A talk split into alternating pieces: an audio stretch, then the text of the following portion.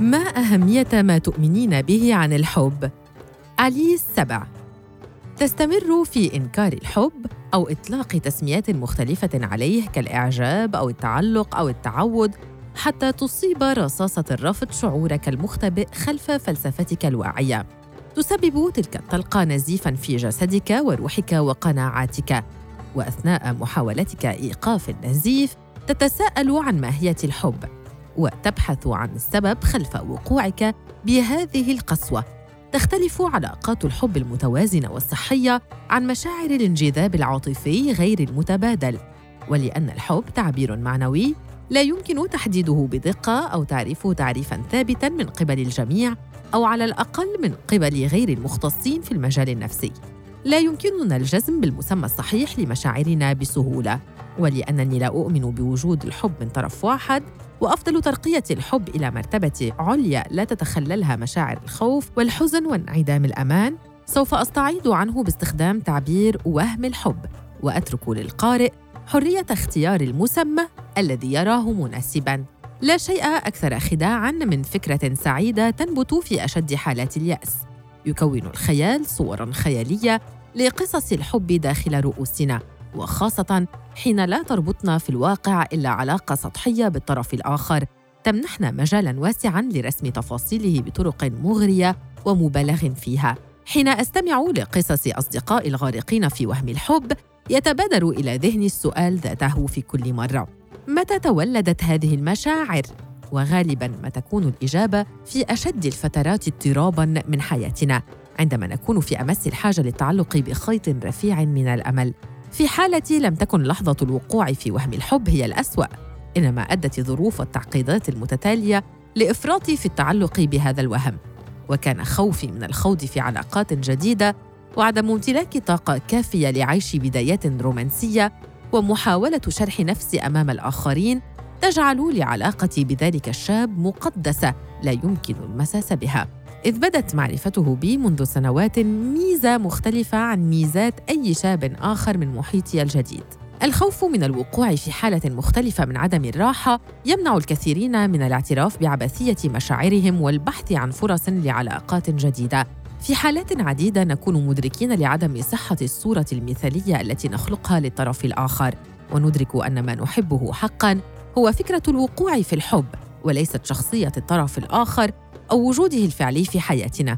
إذا تأملنا حقيقة هذه المشاعر نجد أن أثرها إيجابياً كان أم سلبياً هو انعكاس لأفكارنا وتخيلاتنا ولا أهمية لوجود الطرف الآخر فيها. دائماً ما تكون مشاعر الطرف الآخر ظاهرة في أفعاله فالحب لا يخبئ نفسه مهما اختلفت الشخصيات وطرق التعبير. ولنعد هنا إلى خيط الأمل. يصوغ الأمل لنا افكارا لا منطقية واحتمالات زائفة. حين نقول يمكن عم يستنى الوقت المناسب.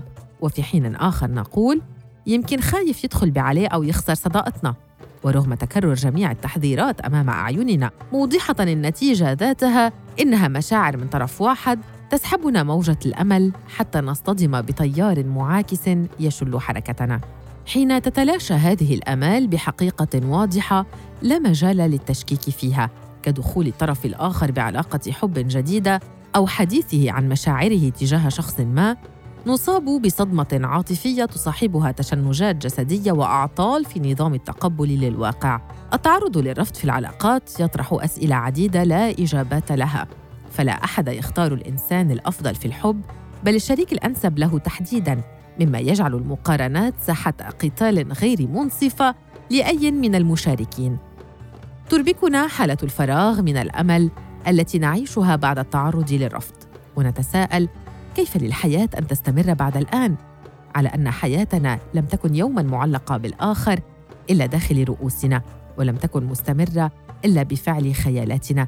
وكلما ازدادت قدرتنا على التخيل ازدادت تعاستنا في الواقع. يجب ألا نبحث عن الحب لنحل علاقتنا المتوترة مع ذواتنا أو لنهرب من الواقع المزدحم بعدم الأمان. يجب أن نغير مفهومنا عن الحب ونوسع مساحة الاستقبال لهذه العاطفة لتشمل مختلف العلاقات والأشياء والأماكن والأحلام. جميعنا نستحق أن نتلقى الحب دون شروط. وحتى نجد من هو قادر على إعطائنا الحب الذي نستحقه علينا أن نكمل أنفسنا بما نملك من صداقات وأحلام وقدرات.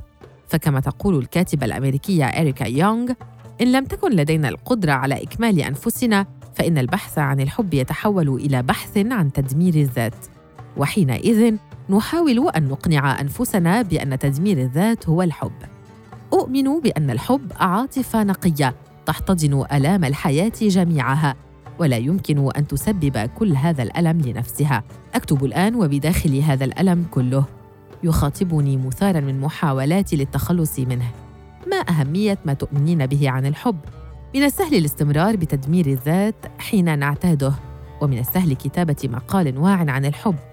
أما عن سيطرة الأفكار الواعية على واقعنا فهو أمر يحتاج لزمن وجهد كبيرين. قد يبدو كل ما كتبته فارغا ومتناقضا بعد هذه الخاتمة لكن من قال إن من واجب الكاتب الا يكون متناقضا؟